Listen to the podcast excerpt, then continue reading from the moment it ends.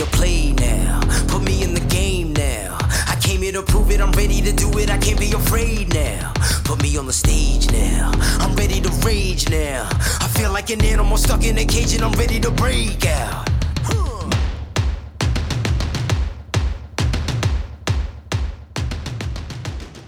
Hey guys, Jamie here, and welcome to another awesome episode of Mindset with Muscle. This episode is quite a special one. Last week I went down to catch up with my good friend Mr. Andy McKenzie. For those of you who don't know who Andy is, Andy is a strength and conditioning coach, and he was in the military for many, many years. He's a very good friend, and he's got lots of wisdom to share. And a little bit later on in the year, we're going to be doing something really special. Lots of great things to take away from this episode, which I've titled Things I Wish I Knew 10 Years Ago. Enjoy. Ladies and gents, welcome back to the Mindset with Muscle podcast. I'm very excited because I have a very good friend on who hasn't been on this podcast for a while and is also my first guest of 2019. Before I tell you who this person is, I'm going to do a little bit of an introduction because um, this guy is awesome. He is a strength and conditioning coach. He has a background of very much like me, being in the military. One of the youngest persons to have ever completed P Company at the age of 16. And for those of you who don't know what P Company is, it's a pretty tough military course with a very high failure rate. And this guy obviously completed it at the age of 16, which is quite mental. 17. 17. okay, sorry. I'm, trying my best to do this introduction and, and build you up, Andy. But this guy is Andy McKenzie. Andy, how are you? I'm very well. I, I tried you. my best for that intro. I really did. You Uh, build me up, then I'm going to have to say, Jamie, stop It's me. at just five years of age. At five years of age, the man completed this. But um, it's it's good to have you on, Andy, and I've had you on a couple of times before. I think on the previous episodes of Mindset Muscle, and some of my biggest downloaded podcasts were our episodes because we do kind of go quite deep on them. We have been around the block. You obviously more than me. and I always gain some really good insights when we have our conversations. We before we actually whack record on this podcast, we were just sitting down and chatting for the last hour and had obviously lots of things to say. And uh, we always seem to do so. So thank you for coming on and right. jumping into this podcast. Now, we wanted to create a bit of a theme for this, and I kind of fired this at you before we got cracking today, and it was five things that you wish you knew 10 years ago. So there's lots of things that I wish I knew 10 years ago, like the lottery numbers. That would have been really, really nice. But I would be very interested to hear five things from your own life from 10 years ago which you wish you knew now, Yeah. or the other way around. It's an interesting question. Um, and before we start, it's something that I don't really like as well. And I'll tell you the reason why. Is I think because people can almost um, avoid the inevitable by listening to somebody else's um, troubles that they've actually went through. And I suppose that's sort of like quite key. Um, I think as well it is difficult because in order, like you say, you wish you knew it ten years ago, but then you are where you are where you are today because of those Yeah. things that you didn't know, and it's that kind of argument where if you knew them ten years ago, you'd probably still want to go through them because you wouldn't believe that they were true. yeah. And I think that's a very big thing for me. Like anything that I've majorly kind of fucked up, I'm glad it happened because I learned something that carries on to be more valuable in my life. And you don't learn from successes, you learn from failures. Yeah. Huge. So if you have no failures, then how do you know where you went wrong? And I think that's that can be the worst thing if someone. I think you see it with a lot of companies and that when they someone suddenly has a very successful company and, and it was the right place, right time, right opportunity, and they assume that that kind of thing's normal. And I've seen that with a lot of people. Um, example, when I won my shows from bodybuilding in the first year, worst thing that happened because it really affected me when I didn't place. But it wasn't until I didn't place that I really learnt most about nutrition and training. So your first one, Andy, what would you say it would be? So, so building off this, I think it's um, trying to mirror or do what other people have done, or even avoided what other people have done. And I think the reality from that is because you lose a sense of really who you are. And one of the things is, so f- for example, like um, I used to read about how other people used to manage their time, um, and then you then start to try and do that. But the reality is, it never really fits in your lifestyle, and all of a sudden you can get a real sense of loss or another sense of shit. I failed at that, or I'm not really good at that. So it's um, it's, it's trying to sort of like uh, mirror other people and what they've done. It's something I learned from when I used to study NLP, um, and I believe it's a mistake that I actually made. So I try to look at, if I reframe it sort of quicker, um, I try to look at other people and go, I wish I was a little bit more like this guy. Um, and then I then get lost because as you're trying to become that person, then another person comes up who like might be different in personality, might be slightly more charismatic, or even sort of like carefree. So you've got you're trying to mirror the person who's like really diligent. They've got their time management down in order, but then you've got another guy who's off doing like crazy videos and they're living like a like an idyllic lifestyle in Bali or something like that. And for me, like I just got lost trying to be too many things, like, and like, looking at other like, persons um, how they were successful and stuff like that. So for me, that I think that's sort of like quite key now. And I wish so- I'd taken the time sooner to really ask the question, what do I want? And I didn't really do that until a couple of years ago. Um, and for me, that was like a, a quite a key turning point to where I am now because like if I if I look at 10 years ago that was a time when I was just getting out of the military I was a little bit lost I was trying to sort of remove myself from um, being like a senior NCO and into the wide world of like Civvy Street as we know it but at the same time I just I literally got lost because I was scrabbling and looking at what other people are doing thinking oh they're successful therefore I need to go and do that um, and I didn't really ask that question of what do you want and I think that's quite key. That is um, something that will, if you do it properly, will annoy you. It will almost haunt you. Um, it will poke you in the chest, proverb, like a proverbial poke in the chest. But for me, it's actually quite key. You can, let's, for example, you can listen to this podcast, um, but if you don't really ask the question at the end of this, what do you actually want, you the listener, then it's futile because for me, I think one of the key things is ever since I've known that, when I asked that question of what I want, it made my learning better because I was more focused on what I wanted. Therefore, I thought, right, I don't know this, therefore, I need to learn that. Um, I want to achieve this for me, therefore, I need to do that, that, and that. Um, and on the flip side, when you are literally just looking at what everybody else is um, doing or have done, um, then you get lost. And Yeah. that's probably my that's that's my first one. I think something that I read very much so, and and it's a brilliant concept. I'm really into mental models, framing and mirroring is one of those mental models. Look at who you desire to become and mimic their habits because success leaves clues. And something that you said there is, what do you want? There's something called um, an inversion model, and it's called what don't you want? Yeah. and I think sometimes it's easier to get to what you want by understanding what don't you want. And they, they say this is quite a very simplistic analogy. You go to your missus and say, "What do you want to eat?" And they go, "Do you want Chinese?" Nah. And instead of actually trying to figure out what you want, hmm.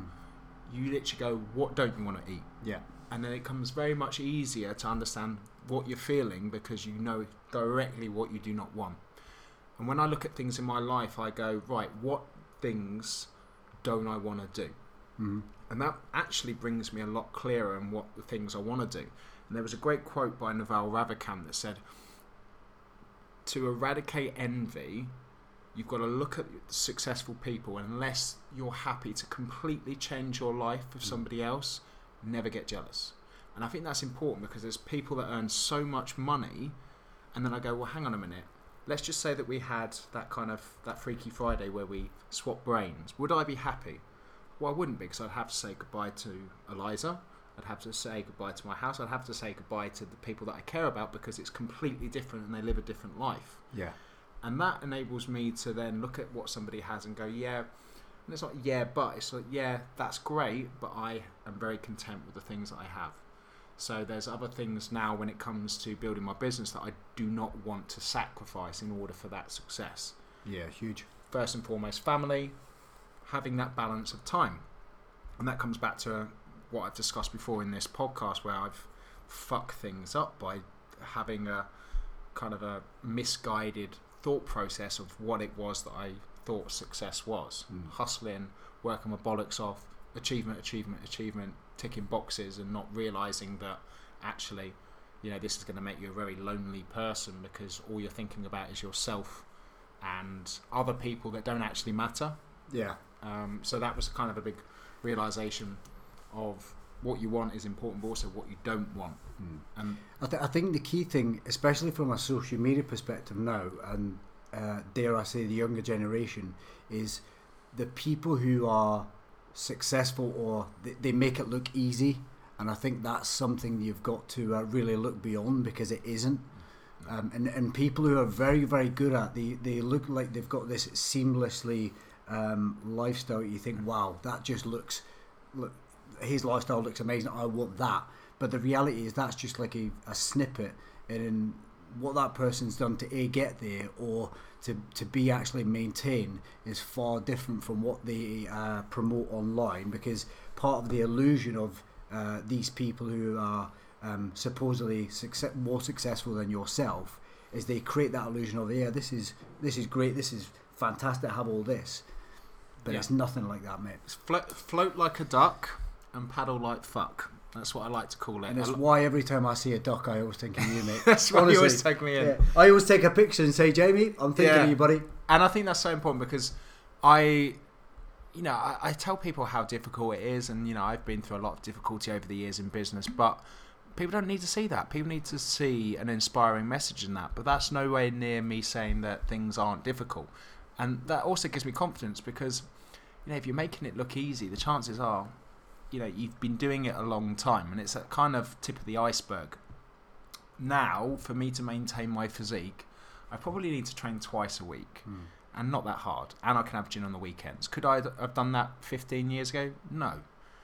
But because I've been doing resistance training for 20 years now and have developed that physique over time, things are a lot easier now. But if you were to judge, if you were new to training and you were to do what I'm currently doing, it's not going to work for you because you haven't done the work. Hmm. And I think that's so prevalent in business and that as well. Yeah. Things naturally come easier to people because habitually they've been doing it for so long yeah and it's a lot easier for them to do because they've had success in certain things. I, I spoke about this with regards to muscle regain. Mhm. Someone asked me a very interesting question, and I said, Look, there's a kind of a physiological and a psychological response to it.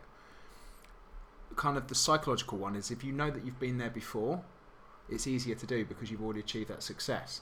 It's like if a, if a millionaire went broke, it wouldn't take him that long to become a millionaire if it took him 20, 30 years to get to that stage because he knows now the habits and routines that took him there. Mm. And I think a lot of people's confidence comes with that success. They're not as confident in doing things because they haven't seen a result from it yet. yeah So I'm very much interested in that kind of mentality with, with a lot of things. Ju- I appreciate this, like uh, in part of the podcast is about like like things I would do ten years ago. But what you just touched on there in terms of training and stuff like that is one of the biggest problems I see in fitness, and and what it is is like the um, the training to actually get fit, whatever you whatever you perceive to be, and maintain that fitness for me is two completely different things and and again and this is where like a beginner's program a genuinely beginner's program if you've never done fitness before is completely in contrast and different to um, what a program looks like for somebody who is fit. And i think that's where reality people get lost because they look at somebody who's doing for like HIIT training they're doing like a metabolic condition workout that looks insane and you think oh i need to do that to get fit. And it's com- and it's completely wrong. They need to do they need to get the fundamentals in first, um, and that's really difficult um, because you're you're really you've you all this other information is pushed upon you, and you're seeing things that um, that isn't right. And I think that's the key that people have got to understand in terms of fitness. Uh, In, in order for the industry to move on and provide a better service, for example, they need to get better actually promoting those two things in terms of like th- this is the fundamentals. Um, appreciate they're not really as sexy and, and, and glamorous as this session here, but in order to get to there, you've actually got to do that Yeah.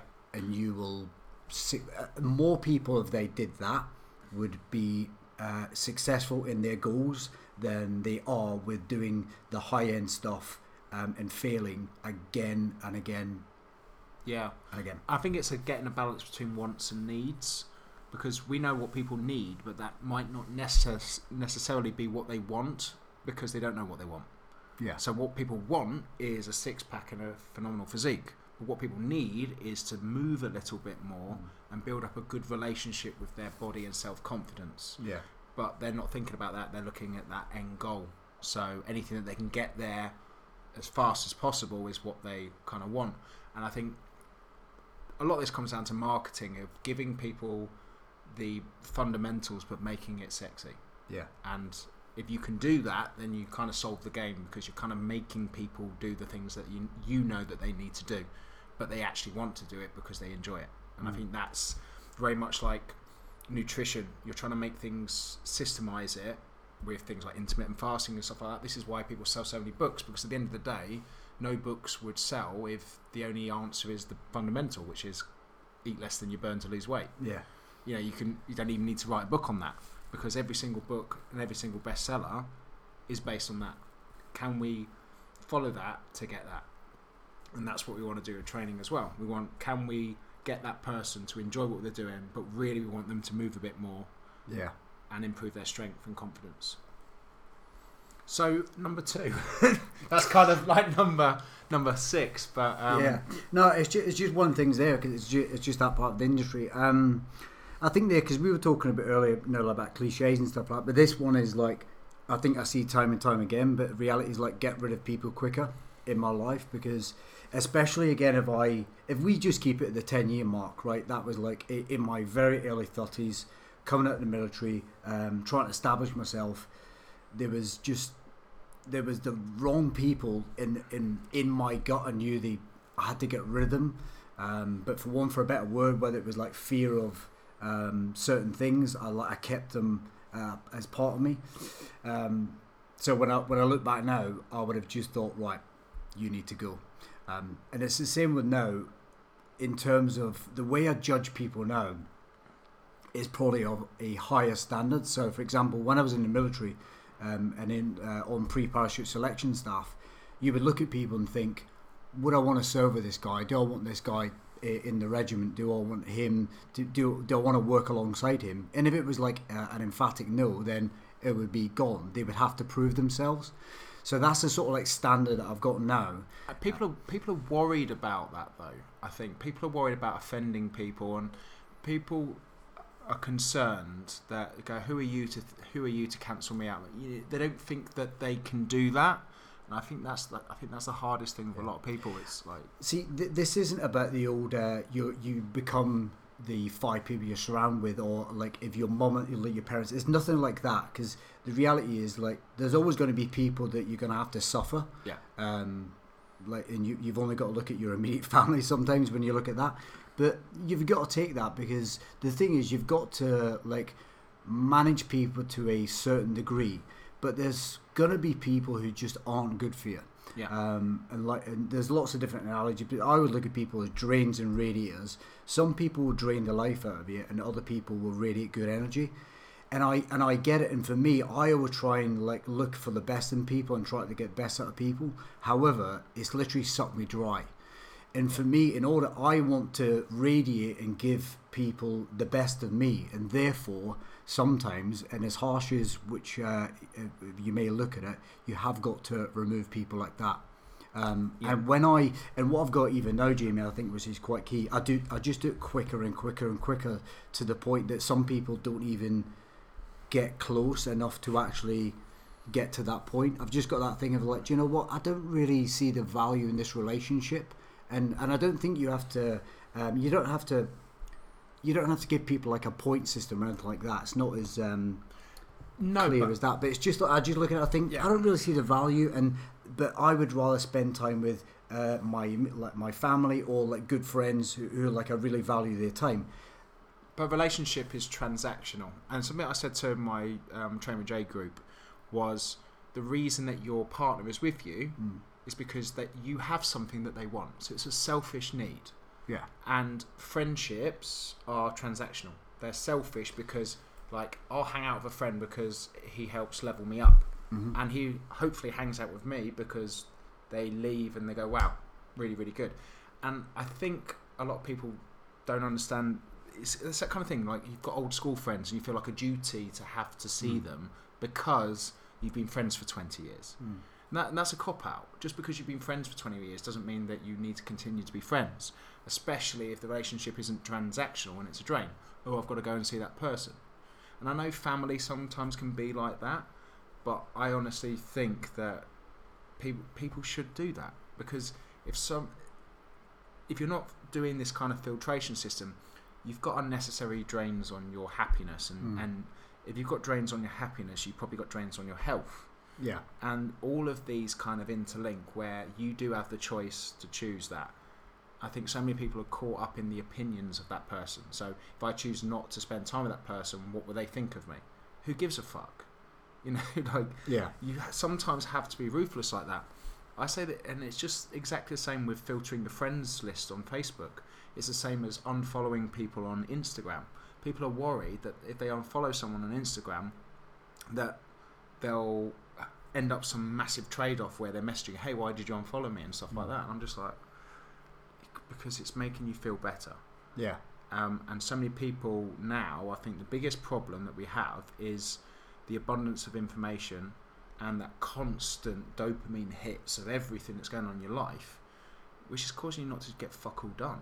yeah, And what you need to learn now is the art of not being so fucking distracted and to focus. You know, I have my phone, like today is Phone Swap Thursday. Yes, I have my phone on me because it has a map and I wouldn't be able to find Andy's place if I couldn't have it. X-roll signals. mag to grid. but I'm not on social media today. And it feels incredible because I'm able just to be in the moment with real people, Mm. which some which is something that people do not have. And I make it my mission on most Thursdays to go, okay, I usually swap my phone for a nice little flip up car phone yeah, and I have the biggest gift that I can give anyone, and that is my undivided attention, Mm. which is so rare these days. You've only got to look uh, on a train or anywhere, and people are just so focused on yeah. their mobile phone, and it's and it's crazy. I, I think that's a good measure of a relationship in terms of um, if you can be in their company and just almost forget about your phone. Because I really that that's the bit that I feel privileged with knowing people now that I go and visit, and it's almost like I'll, I'll make I'll, I may make like a, a statement on Instagram. So I'm going to see so and so, but when I get there, it's almost like phones away. Two or three hours has gone by, and it's like wow. And for me, that's like a genuine connection. But this comes back to the the first part is like what do I actually want and I think it's fine to be selfish because Yeah. in order when to truly do that and truly understand that you can be selfless for other people. And it's you can't do it the other way around. Yeah, so for me like understanding what do I generally want in life or what do I want to get out of life? And for me what I, when I look back what what I want to have seen?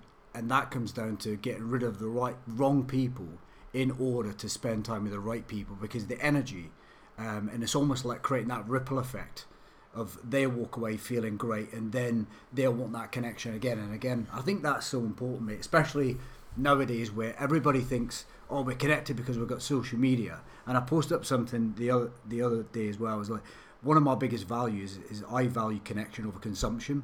It's why I think it's I think it's great that because we get together even though we talk a lot online we still make time to actually even though we're really busy we still generally make time to have a face to face it's why that in my groups that I run as well is I always like the face to face interaction because things spill out that you didn't even know it would like come Yeah. out like uh, an innocuous conversation and all of a sudden you've got like a great business idea you've got a great idea um, and everything doesn't have to be about, about business but you might have like a great restaurant to go to you might have something you might never have read about um, but it's just in that moment, and I think that's that, Yeah. for me when you actually start asking these questions. Um, you you just create a better life for yourself. Yeah, and, and for me, it's fundamental. I mean, most of what I do is online. Any program that I've done, usually the end of that program involves some some form of meetup. Yeah. So any eight week program, like usually we have like a photo shoot where everyone gets together and shares their stories. Any of the other male programs, we have bi-monthly meetups, so we get together, we do some stuff, and you Mm. get to really know those people behind Yeah. that laptop or behind that phone. And I think that is so important because that's the real connection. And it's very hard to see what's going on with somebody through Facebook and, and social media until you meet them in person. Because everyone can put on a brave face online, but it's very hard to do that in person because you can see what's on that person's mind. So I think it's so important to have that kind of connection with people, but also in order to do that, you need to have that kind of relationship with your phone, relationship with technology, and know when to switch it off. Yeah. And that's something that has taken me a long time to do. And this year, you know, it's getting a lot better. Um, and I want to get to a certain stage where I'm spending more time actually seeing people than I am actually being online. Because a lot of what I'm going to be doing over the next month or year or so will be doing more touring, more seeing people in person, Mhm. and then adding that to the online stuff that I do. Yeah, it's got to work. It's, you've got to meet both ways. But I think that one of getting rid of people quicker as well. It doesn't have to be sort of like. It sounds like quite a cutting statement, um, but what you alluded to earlier as well, which I think is quite key from a social media aspect. If you're following somebody and it's not doing you, if you genuinely looking, you can't get well. Let me just sort of like rephrase that. I think if you look at somebody and you feel jealous or you feel anxious or wh- whichever the feel that evokes in you, you've really then got to look back at yourself and think, right, forget about them for a second. Why am I feeling like that when I look at this person? So, for example, if I look at their life and I think, wow, their life is much better than mine, I don't like. Do you know I mean? Therefore, I'm jealous. You can't stay in that of that, that frame of mind for too long. You've actually got to turn around and go, right, remove that for a second. What do I have to do in my life to actually make it a lot better? Because, and, and most of the time, it's making it simpler because we just pile on far too much shit, Yeah. far too much pressure, and therefore we just then we look at other people and think, oh, they've got it better than me, when they haven't. It's just a Yeah. different version, but simplify, and you will feel much That- better. I think that comes down to being more self-aware of your feelings, which a lot of people aren't. You know, A lot of people avoid that, mate, because Yeah. it's uh, a lot of people. Do you know what it is? Because it's not an immediate thing that pops out. Because if, like, most people don't spend enough time on it, um, or they try everything else to actually avoid that part. It's like everything's almost like a quick fix. Ah, I can read this and I can I can understand that. No, you have to go through it. yeah, definitely. So moving on to is that number three? Are we on or number four? No, I think number three and Three. Th- this this probably like sort of like follows on from maybe what we are speaking about. So, um, without it turning into a Dear Deidre session, wh- when like sort of like ten years ago, I left the military, started a new job, started a business with my uh, now ex-wife. We started a day spa, and then like got divorced. Like my life literally just went fucking bang. Um, and in terms of when you look at um, everything you used to cope with in the military, like the stressful situations of going to war, invariably that was easier than actually dealing with the stress of life. Um, and people say, what? And it's like, well, at the end of the day, I was trained to actually deal with um, the concept of war because you go through drills and it becomes like, uh, it becomes automatic, it becomes an instinct. But when I left um, and went into that, it was like a completely different phase of my life. When I look back, almost it's like a blur. There's certain years where uh, I look back in some pictures and I think, wow, I don't even actually recognize me in terms of like it's me, but it's like it's just I think, man, that's not me.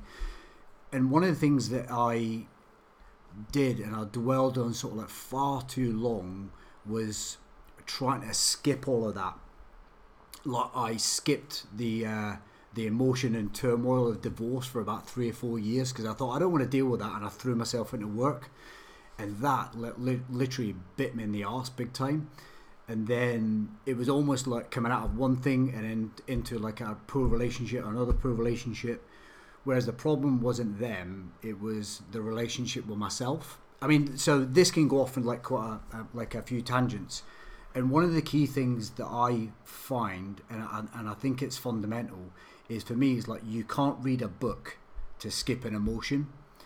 So I don't mind now. Like I'm quite hot-headed, but equally I can be the most common person when somebody else is in complete shit state. Um, I can be loving, but at the same time I can sort of like I can put up the like the armor and defense and, and make people think, wow, he's really sort of like frosty. So like, I understand now, like, as a human, we've got all these like emotions, we've got all these instincts, but we we tend to, and and I, and I'm talking really from a personal point of view, we tend to sort of like try and avoid them. So for me, like I avoided the emotion and turmoil and and like not wanting to cry and all those sort of like certain things. I've gone through that and I would read books. I would read online. I was thinking, how am I going to get through this? And I'm going to read this book to genuinely um, try and get better. I want to get back to this feeling of being just who I am, and it didn't work. And it, and it sounds almost like, well, you did read a book, but um, so I did. So where I come up with it is I read The Art of Happiness by the Dalai Lama. And it was one of them books, Jamie, where is I bought it years before when I was in the army, and I thought, oh, this is fucking bollocks. But somebody told me to buy it anyway, so I thought I'll buy it and I'll look a little bit more fucking zen than I am. Shelf, back and forth, back and forth, and then I read this part of like he's uh, being happy and then like uh, being immersed in the emotion and just allowing it to happen. And it's at that point there I just thought, book down.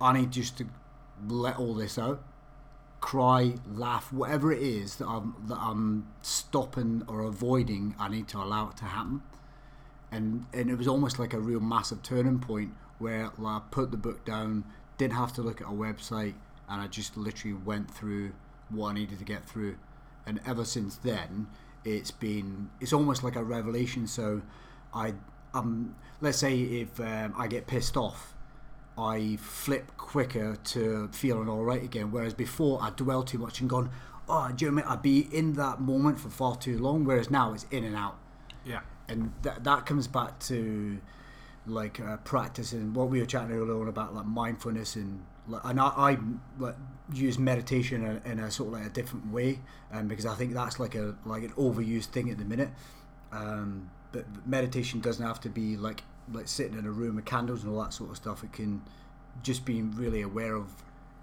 how you are at that time Yeah.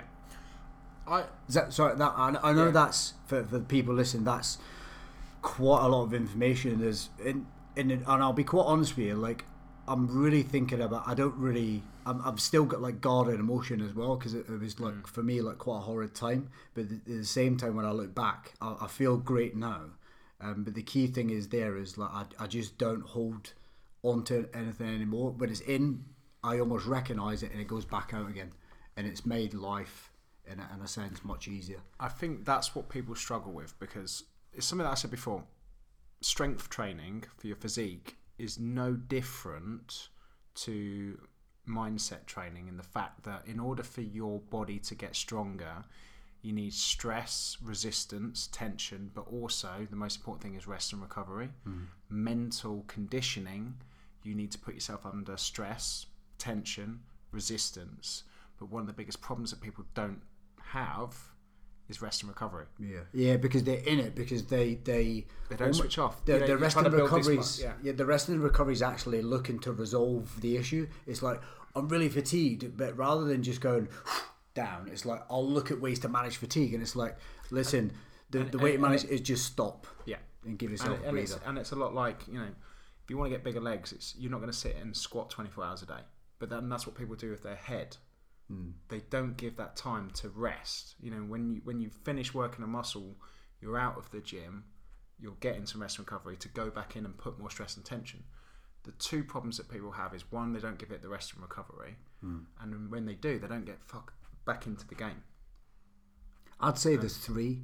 There's the other one is like sometimes well people don't really push hard enough as well because everybody's talking about you've you've really got to. I think you've got to put yourself and this is going back to this thing is sometimes I don't like questions like this because I don't want people to almost like take the maybe the knowledge um, that we've maybe given across now and use that to like circumnavigate their situation. Sometimes it's great to actually like experience is a great teacher because what it is is like for me experience always comes down to this thing is like the you'll come to you'll make a decision quicker and quicker and quicker. I think that's the effect isn't it? Like if you look at it from a business point of view like you make all these mistakes Yeah. you go into it a second time and then it's like ah i don't need to do that again because i know what already happens. But I think one of the biggest things that I've had to develop since leaving the military is empathy. Because I see people's problems as so minuscule in comparison to bigger ones. Yeah. That it took me a long time to realise that, you know, a, a random example of this. The first job that I had, this this person was really stressed, and I mean beyond like red and puffy, because they couldn't find some staplers hmm. and I was taken aback because I was just like, how can someone get so stressed and caught up over something so small? But to that person, that was one of the most stressful things that they could go through.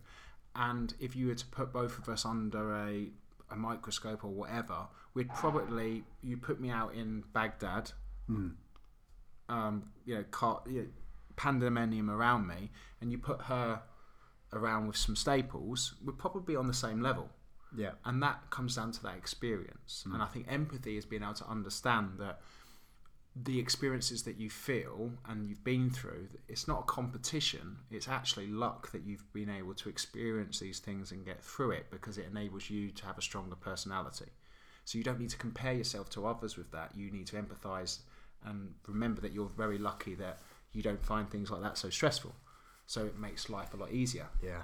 And that comes down to being able to once again when i'm dealing with some staff and they have a lot of stressful things and i'm just like that's not stressful you know like the worst thing in the world to them is sort of you know a good day for me um, but rather than go just shut up and get on with it it's empathize and understand that that's probably equivalent to where i am now with my stuff yeah and I think that's where I've developed a strong mindset with putting my my feet in other people's shoes instead of looking at the world spinning around me. yeah Because so many people do that. I mean, they wake up and they're in this. What has the world got in store for me today? Hmm. As opposed to waking up and going, "What can I do for others today?" And it's that reactive versus, you know, reactive versus responsive mentality yeah and I'm very much focused on filling up my vessel first before helping others. So hmm. that's that selfishness, selflessness that you were talking about before. You need to look after yourself first so you can help other people. I need to swap my phone on Thursday because Friday I've got live streams and I'm buzzing, and that's going to impact more lives than me being on my phone on Thursday and then coming on live on a Friday and doing a half-assed effort because I'm knackered yeah um, and I think that's that kind of balance of being okay to to have that rest and recovery as well. To, You know, 2016, no, beginning of 2017, I had to just say to everyone, look, just fuck off. Yeah. Literally, I'm like, I'm tired. I have been. Do you, do you know the do you, funny that you say that, mate? As well is I think that's the the time when you find out who's genuinely there or who's who's around you for the right reasons. Yeah. Do you know what I mean? Because this, this is when you get the hangers on who's like, oh, I can't really get this anymore. I, I can't really get this association, and it's quickly ah move on. But the right people will be around, and I think that's quite key. Um, it's funny when you say like uh, when you look at when I look at people now and, and they're stressed and they're literally like over the smallest things. I then look and go right. Well, that for me is like that's the one percent that's going to start to crack. That's when the cracks are starting to really appear, and that's the point where people really need to cut back and think right. Why am I actually so um, irate over a, a stapler? Do you know I mean? For me, I would look at. I think one of the key things is like for people to really be mindful and look out for other people as well is to rather than look at people and think, oh my god, they're like sort of like really angry or frustrated or whatever. It's like give them a little bit more leeway, a little bit, and understand that there might be something else like going on And- at home. and I think it helps to have. I mean, you run a big group, I run big groups, and one thing I've learned over years is is what somebody tells me is not a reflection on me. Hmm. It's usually, know, if someone has really written a long email slagging off my program, slagging off this, and really, you know, being really specific, it's not anything to do with me. It's usually, are you okay? Yeah, and it's just they needed to get that out and they're fine now. Um, and you know yourself as a coach has got to be really careful with that because it's very easy for us to do that when we're under a lot of stress and pressure.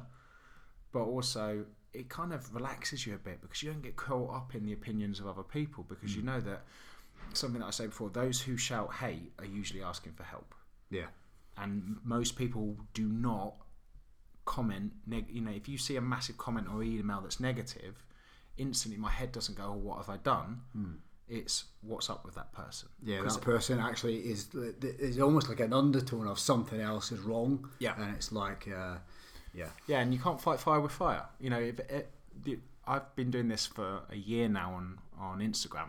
Someone like savages me in a post. Hmm. I will make the effort to go onto their Instagram to find something that they love, hmm. a dog or something like that, and rather than respond with fire, respond positively, and just go, "Hey, cool Alsatian." For, know. for a moment there, I thought you were going to say, I'll, I'll, I'll, I want to throw petrol on it and go, your dog is the ugliest fucking dog I've ever seen in my life. But it, it's Deflect. Yeah, but it fucks people's heads up because like I've just savaged you, Hmm. probably because I'm in a bad place, and you've just responded with positivity, and that f- not only fucks that person's head up, but I've yet to have someone respond negatively to that. Yeah. It's either no response or a positive one. There's um there's a beautiful post written by uh, I think the woman's about 92 years old um and, and I'll dig it out for you so you can read it. It's like 42 things and there's there's a thing uh, one of the last lines at the bottom and it says if you wrote down your problems um, and someone else found them um, they would worry that that's the, the, the they've left their problems out for someone else to see. Do you know what I mean? So invariably, all our problems are in some way pretty much we, we go through the same stuff, just Yeah. at different times. That's what I believe. Yeah, Do you know what I mean? We're like yeah. because everybody thinks, oh my god, I'm the only person that's actually going through, and it's like at this time there is people like going through the same thing, and we just it's like different cycles of life, whether you like it or not. We're not that different. Yeah. Apart from you're better at Tekken than me and stuff like that. Tekken. Or mean Mortal, PlayStation? Mortal Kombat. Speaking of which, before we start this podcast, you know, I enticed You, you Andy set to me get up. You set me up. I, I got Andy to get Mega Drive. I have been playing with Eliza for the last few months, um, and I said you best start preparing for Mortal Kombat, and he got savaged How old, is, how old is Eliza? five. So so basically, you used a five year old as a punching bag. as a virtually, booster. you used a five year old virtual punching bag to train to come up here. But that's, seriously, mate, that is that is calculating. It this is. This is the It type is. of person I'm dealing with when it comes to games. There you go. Okay, you go. cool. on to number four, Mr. McKenzie. On to number four. Um, right, there's a few, uh, uh, right. In terms of if I, if I go through the the uh, the timeline of ten years ago, would be just like, basic business like uh, accounts, cash flow, little things like that. I, not that I, I just thought oh, I'll I'll move that on to someone else. Whereas if I had a better understanding, I wouldn't have ran myself into like troubles at certain points. Um, and I think that's become more and more prevalent. Like the um, understanding cash flow now means I've actually built like, which is a great office space slash gym. Um, just yeah, using that as a, as a guide, whereas I understand that implicitly. Whereas before I didn't, and I just wasted money um, when I first started business. So just really understanding how a business works and set myself up. Because if you look at it, I came from the military where um, it- we all did. Or like, I mean, forget about that. Like any job, you get paid at the end of the month. Whereas, um, like from a cash flow sort of like point of view, then that money's not going to be the same every month. And I spent like it was. Yeah. Um, and I didn't take into account that there's going to be slow months and months where they're going to be um, like a lot busier. And the like equipment costs, all the little things. When you when I look back and I think, oh man. But again, it was like it's, it's a squaddy mentality as well. I mean, Yeah. there, there's many things that the army has given me benefits to, Mm. discipline, you know, persistence and that. But there's many things that fuck me up. yeah, You know, the military's a very communistic approach. Hmm. Everyone has the same amount, kind of gets paid the same, and you work hard to get to a certain level. yeah, Whereas that's not real life. Hmm. You know, you can have a 15 year old who's a multimillionaire who because he's developed an app. So it's, it's very hard because then one good thing that that kind of approach has is trust in people around you because you're all on the same level, which means you look after each other more. And when I what I found when I left the army, it's no one's really got your back. It's every mm. man for himself kind of kind of thing. even though the things that you learn in the army, honesty, loyalty, integrity, people have their own versions of that Yeah. in in Civvy Street. Misconstrued as well. Yeah, very much so. And it's understanding that people could quite happily tell you that they're very, you know, they have that integrity and stuff like that, but it means a very different thing to them. Their Yeah. integrity is, you know, very, very misguided with, with stuff. Um, but also that can come as a hindrance because you end up being a bit too trusting to others as well. And, and nine times out of ten, that comes and smashes you in the back. Yeah, But- but this everything sort of like comes round in full circle because this is understanding of like trust, getting rid of people quicker. But like going off there, like so for me, if, if I could sort of like go back um, and do something a lot quicker, would be um, get even just pay for somebody to just look for like basic business advice, something I didn't get. I got not too late because then the of the I'm, I'm doing well now. It's just um, that that'll be one part, and then the other one is just like from like basic accounts, and then just going in like know your numbers, like what you always talk about, like what doesn't uh, doesn't get measured gets managed. Um, things like that. So if if I went back there, I just I almost sort of like brushed under the carpet and like had the same mentality of yeah, get paid, uh, and it didn't sort of like bode well Yeah. until later years. Yeah, and who teaches you this? You don't learn this stuff at school, you know, and this is what stops people from doing stuff.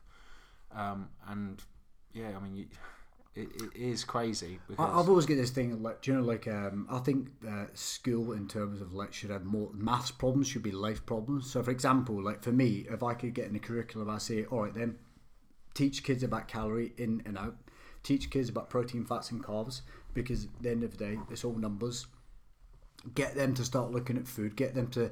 You mean and and I know people say, oh, you make kids obsessed with food. No, you won't. You'll actually make them switched on intelligent and generally understanding because it all comes down to numbers. And then the same with uh, just working like a budget and stuff like that as well. Because if you look at these things, the other things that I do now, that if I'd have done ten years ago, I'd be much further on in a much better position than I am now. And Yeah. do you know I mean? And when I say better position, uh, if you look at it, is I'll be able to help uh, more people. I'll be able to um, give more of my time rather than at the minute like sort of like blocking and being really guarded with my time because I need to do X, Y, and Z.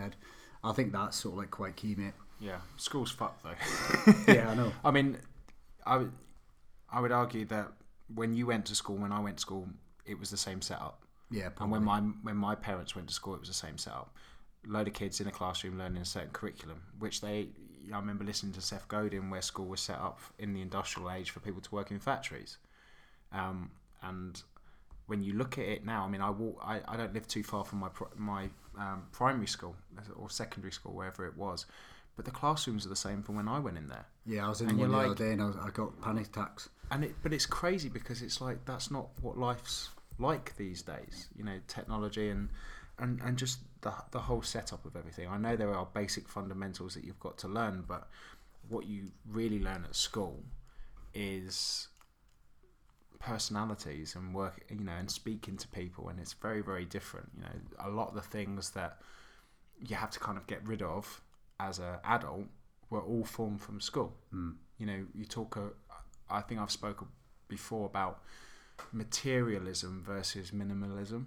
Yeah, at school i remember that i became more popular if i had a better bag and school jacket because it made me look wealthier and more popular because i you know and that was all based on what your mum and dad could afford to pay because Yeah. no one had a job and now my whole focus is now is like grabbing things from my wardrobe and trying to get rid of as much as possible and try and minimize as much clutter as possible because it makes me feel a lot better mate, get down at the where do you get down at the charity shops in Chichester because they're going to be full of some Swazi Oh gear. man! Uh, An- right, I'll tell you now. Right?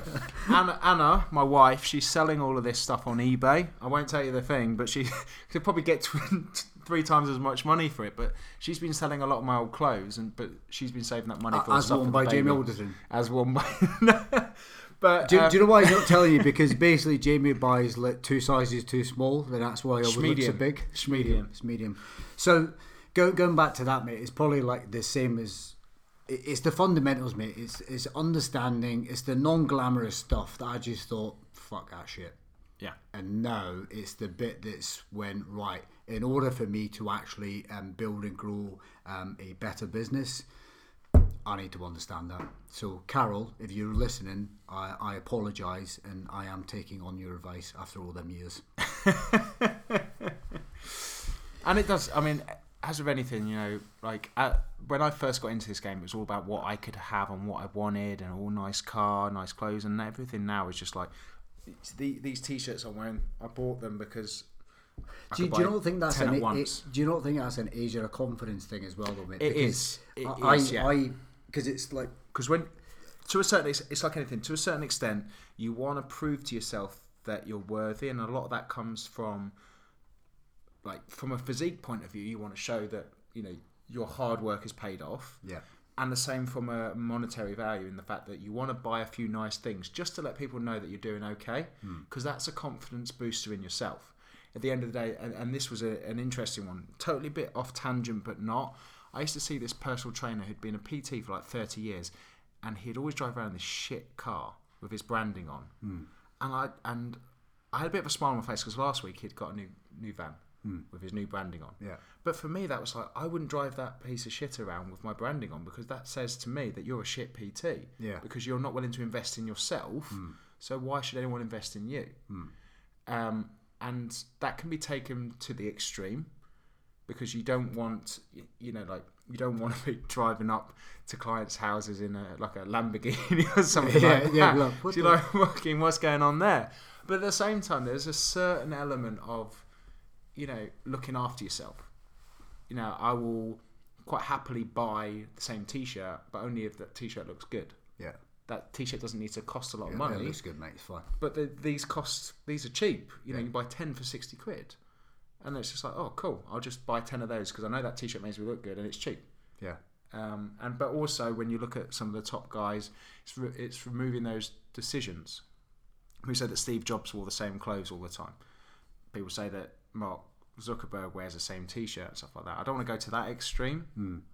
Most certainly don't. But I want to make take some decisions out of my life that makes things easier. it- it's a good point like you brought up there because one of the things that one of the, the issues that I've got with that right uh, for example is you end up just going through life in automatic mode and you miss it now because sometimes people go oh hasn't the year gone quick and it's because you probably just done you habitually you've done the same thing and you haven't really been immersed in right now so I that thing of like where where now I actually um, consider the t-shirt that I'm going to wear. No, because people say, "Oh yeah, there's decision fatigue," but I really want to. It sounds a bit l- odd, but I really want to be immersed in that moment of like, what t-shirt am I going to wear today? I'm gonna I'm gonna wear that one, and it's the same thing as like when I make. Uh, in fact, no, I don't make tea in the morning anymore. Like because Becky brings me one up. but like, so when I used to do that, um, I would always change like where I put the kettle because I didn't want to go in automatic mode. Because when I start going in automatic mode, I, I tend to sort of like miss part of the day where it's almost go, oh my god, what did I do there? So, like for me, I think it's important to have a routine, but equally, um, you have to change that every now and again just to make you think, ah, oh, there's something sort of like different. I think that's Yeah. quite key. I think to certain things, I think when when you're at a level where that's working, then that's Yeah. great. Um, when people are in a in a bad routine, they need to any kind of any kind of subconscious habit that you want to change needs conscious effort. Yeah, hundred percent. And if you're subconsciously eating crap, if you're subconsciously not exercising, you need to make that a conscious. You need to put a conscious effort into that. So you need to spend a lot of time decision making. Yeah, but that that's like awareness. Though. I think, I think for people listening, I think it's quite key. There needs to be like certain habits when you have to get shit done and Yeah. fast and effective and efficient. th- Then that's it. But there's a, there's things in the periphery where you've just got. To, and again, it's probably going back to like um, having a break.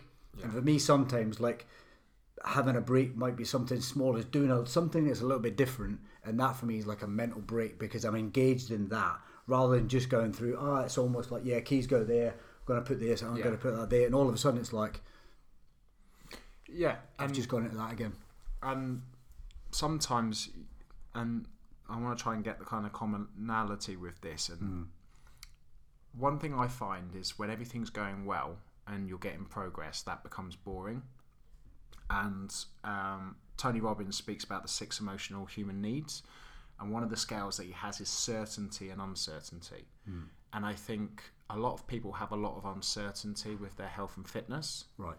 So they're seeking certainty. Mm-hmm. So they're very much focused on trying to find the answers. Yeah. Sometimes once you've solved those puzzles, it can be boring as fuck because too much uncertainty is overwhelm. Yeah. Too much certainty is boredom. Mm-hmm.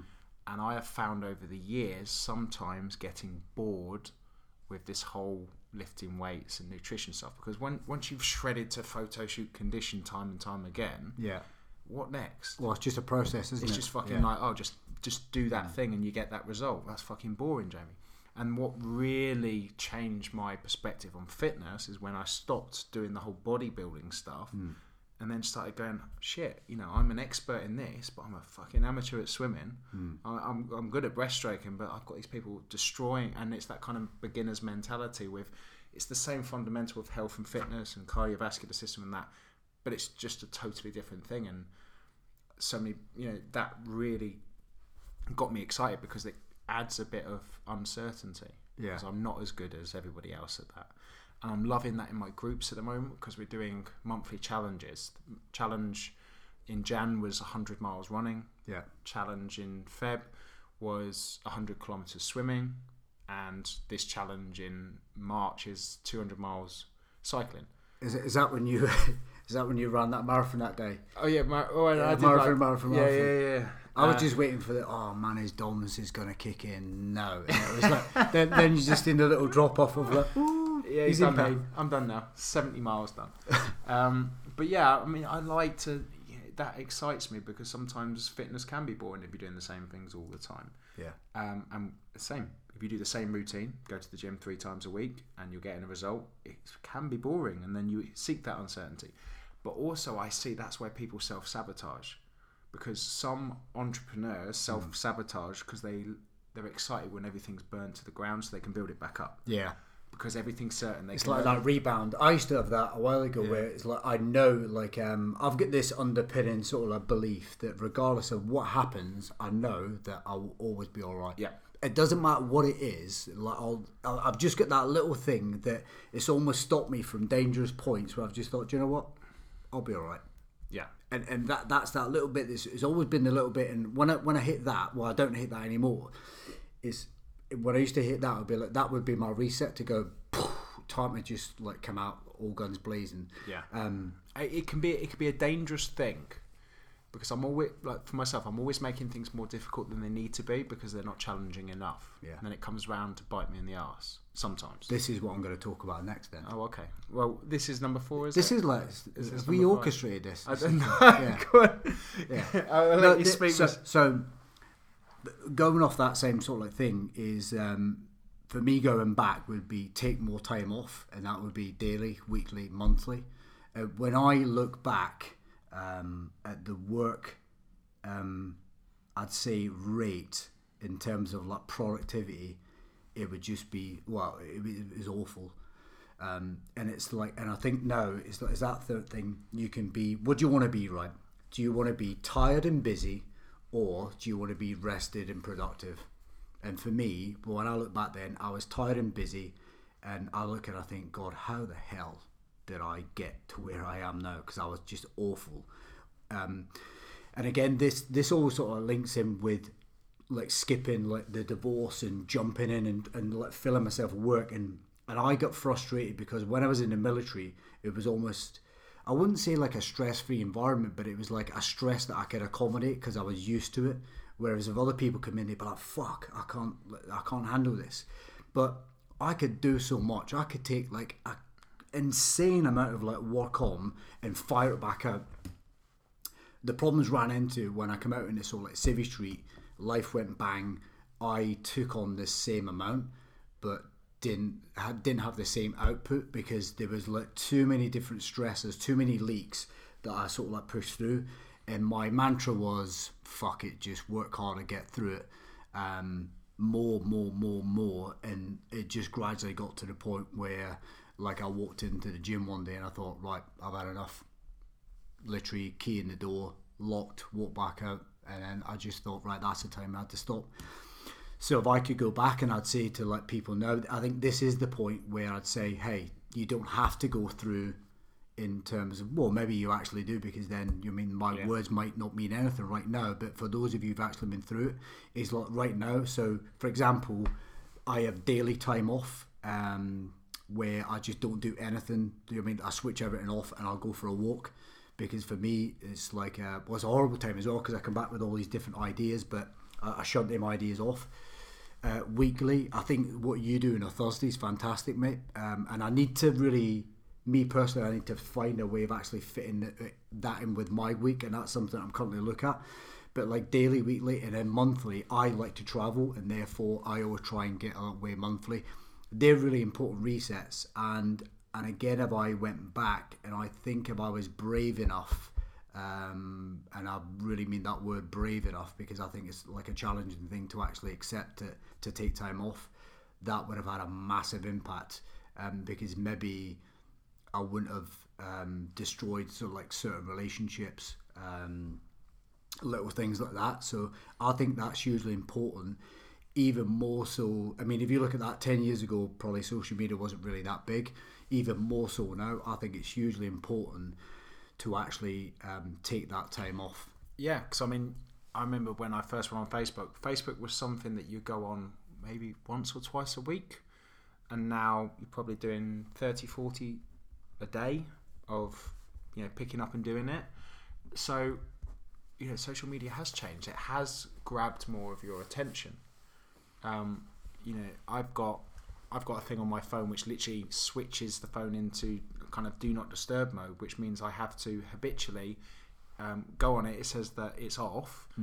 Then it says, and then I've got to press a button, and then it says, "Are you sure you want to go back on?" Yes. So it's that kind of thing where if I'm going past those two habits, there must be something wrong, and it's a reminder. Your phone's off for a reason.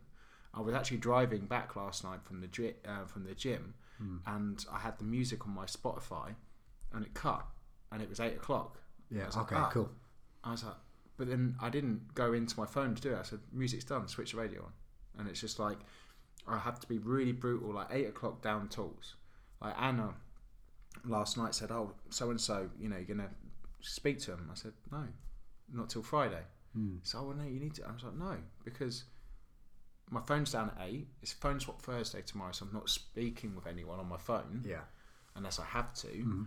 Um, and then it can wait till Friday, and it can wait till Friday. So that's very different to me a couple of years back, where I had the need to be be in the loop with everything, follow every single thing in the fitness industry, and just no, I used to know everything what's going on. Now I couldn't give a flying fuck Yeah. because it's like all of that drains my energy and my, my creativity to help more people. So me being selfless, um, selfish now on Thursday means that it's time to shine on Friday. You know, I'll, Yeah. I'll come back from here with new ideas, which we, you know, as we were discussing, and then I'll be really excited, which is going to serve a lot more people now. Yeah. So It, it goes back to I think what, what I said at the start is literally asking yourself the question, what do I want? I mean, genuinely, like, what the fuck do I want in terms of from from my life? And I think if you if you can spend time doing that, which is a hard thing to actually get through, when you come out the other side of it, it's still like um, you just it's almost like you cut through everything. It's the same as like now. I don't follow a lot of social pe- uh, media. Uh, sorry, I don't follow a lot of people on social media, and that's not a uh, that's not vanity metrics in terms of look at how many followers and stuff. Like, it's because like, and again, I cycle people as well. I have people that I generally uh, enjoy their knowledge, um, but then I have other people where I go through certain phases of life where I just want to learn. So I come in, absorb what I need to do, and then I pull back in again. Um, it, it's funny, like um, I don't know if you get a lot, a lot of fitness like, uh, like people listening to the podcast. But what I'll tell you now is, and this is what I want young coaches to do, and, and here's a comparison. If you look in the metrics on your phone, right, and you add up all the time you spent on Facebook, Instagram, WhatsApp, etc., etc., um, what you've got to think about is, say, 10, 15 years ago, that was the amount of time coaches were spending on learning and immersing in clients. And I think if you really want to separate yourself, uh, and I'm talking about, remember, separating yourself, it might be, it's that thing of like one mil at the start, three years down the line, or like four years, is fucking huge. The gap is astronomical. If you actually um, had the courage and conviction to go, do you know what? I'll leave everybody, let them do their thing on social media, whatever they want to do. And they go back into immersing in their craft, their clients, and all the things that they, they want to get out of life the the separation will be huge, mate. I, I Yeah. think that's sort of like for me that's quite key.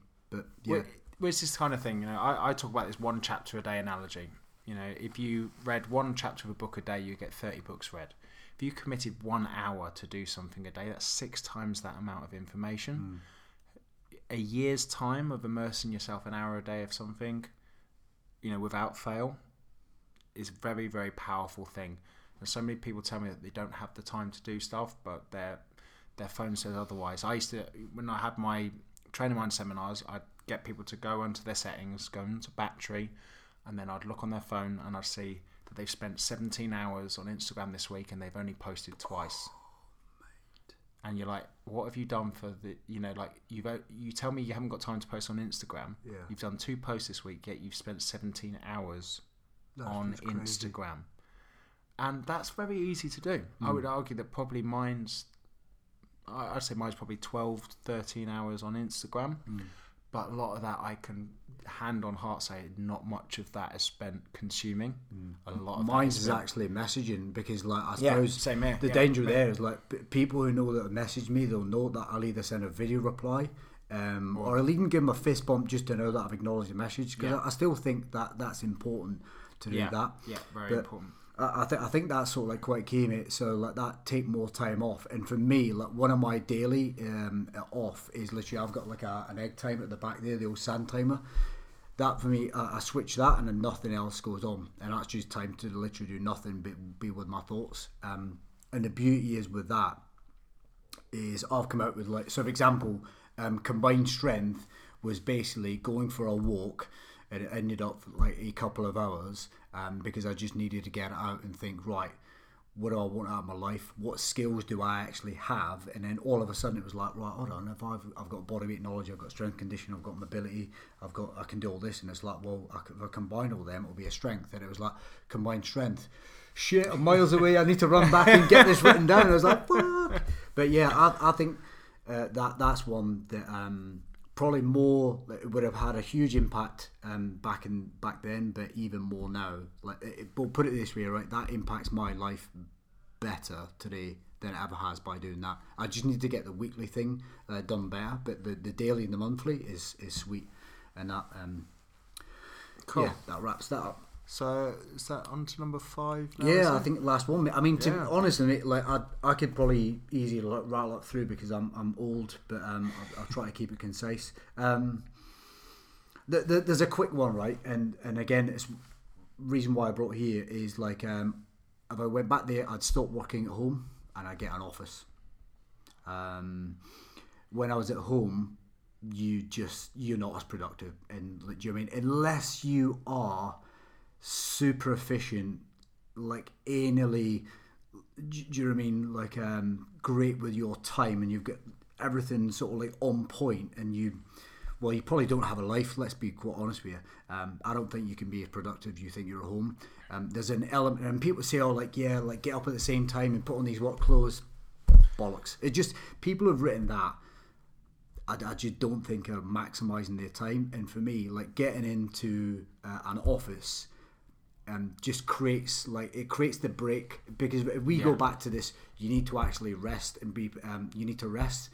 Your home should be the place where you actually rest. Your home should be. It's like it's why some people just act differently at home to online. I'm actually quite an introvert, where people think, "Man, you must be off the wall," and I'm like, "I'm not." Like I, I- I'm with people, but I actually need time to be on my own. Um, I need time to really recharge my batteries. Um, I was never getting that because I was always working at home, um, and it's one of the reasons why. So, the, example: this is my office. This is where I get stuff done, um, and ever since I've done this, um, my productivity, uh, the like the work that I produce is much better. The programs, everything that I do is literally born from the fact that I've actually now got an office. You know what I mean? And I'm quite fortunate that I've got a gym right there as well. Do you know I mean? So, for example, when I'm writing programs, I when normally I would stop, I'd let you go right. I'd go in there, I'd run through the sequence. Does that make sense? Does that flow? Fuck yes. Come back in, finish your writing off. Whereas if I was at home, it's too easy. Like I haven't got Wi-Fi in here at the minute either, uh, and I'm debating whether or not to put it on um, because I just sort of like get like better stuff done that way. Yeah, and and this this is kind of flipped on because I'm literally moving everything back to my home office. So my challenge is how can I at the moment for the next six to eight months my house is going to be my office, but I have an office of which the door can be closed once I finish work. So it's getting the routines there, and I have got good routine. Um, my videographer David, I pick him up from the station Yeah.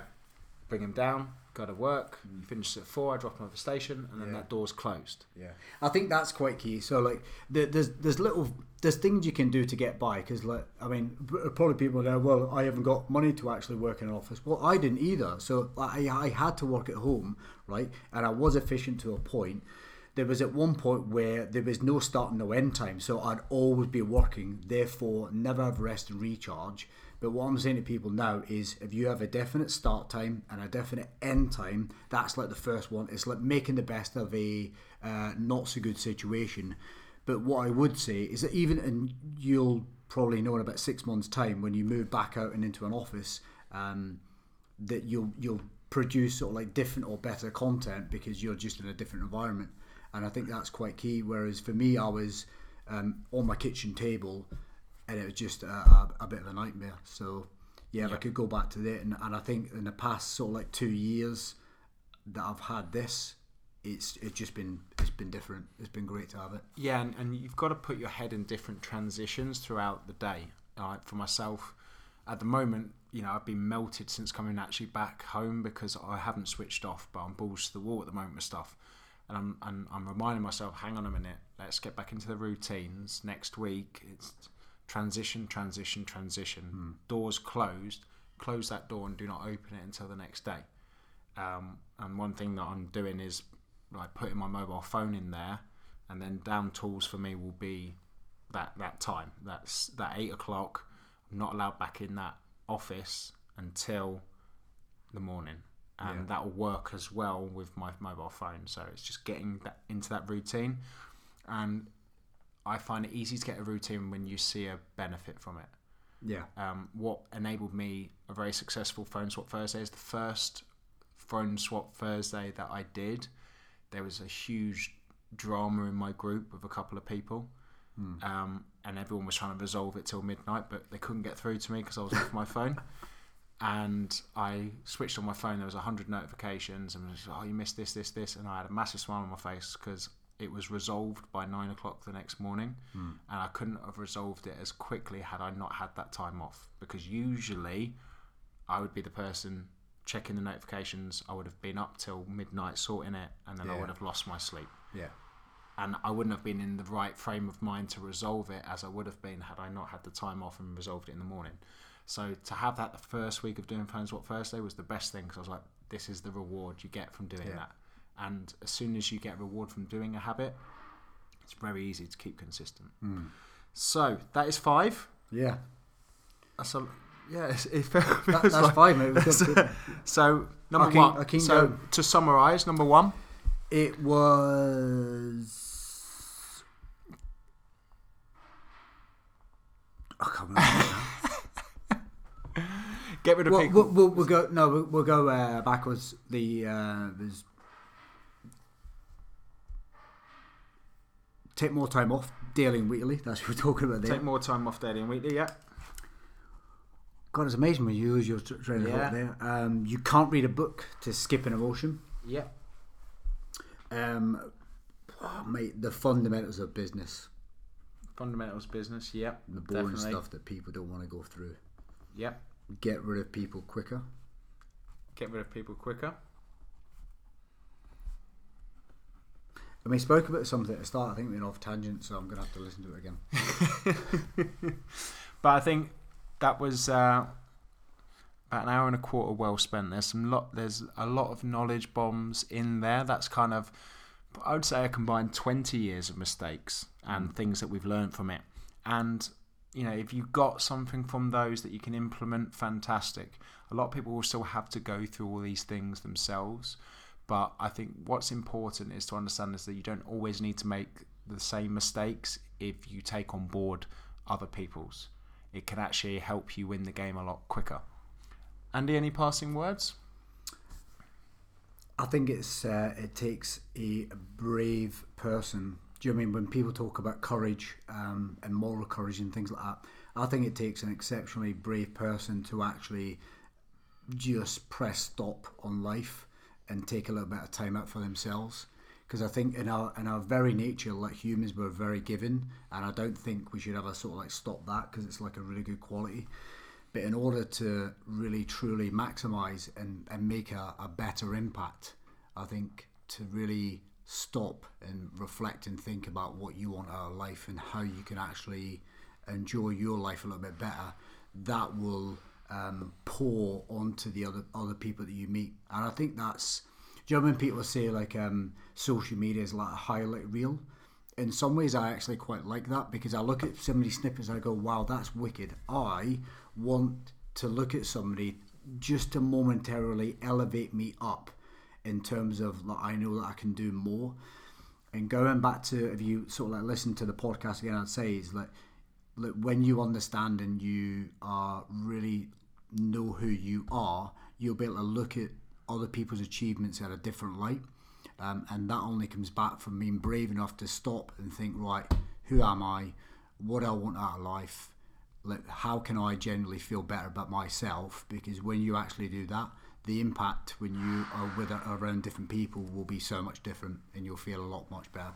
So that would be my parting words. That's very, very wise words. Well, you have been listening to the Mindset Muscle podcast today, and I will leave you with my favourite quote, and that's what you put in your body affects how you look and how you feel, and what you put in your head affects what you think and what you do. And today, you have been filling your heads with me, Jamie Alderton, and Andy McKenzie. Andy, thank you ever so much for coming on to the Mindset with Muscle podcast. Ladies and gents, thank you ever so much for listening, and we'll speak to you next week. Thank you. None of you people can tell me to stop. My town, my crown. We know what it takes to be reaching the top. We reaching the top. We reaching the top. We know what it takes to be.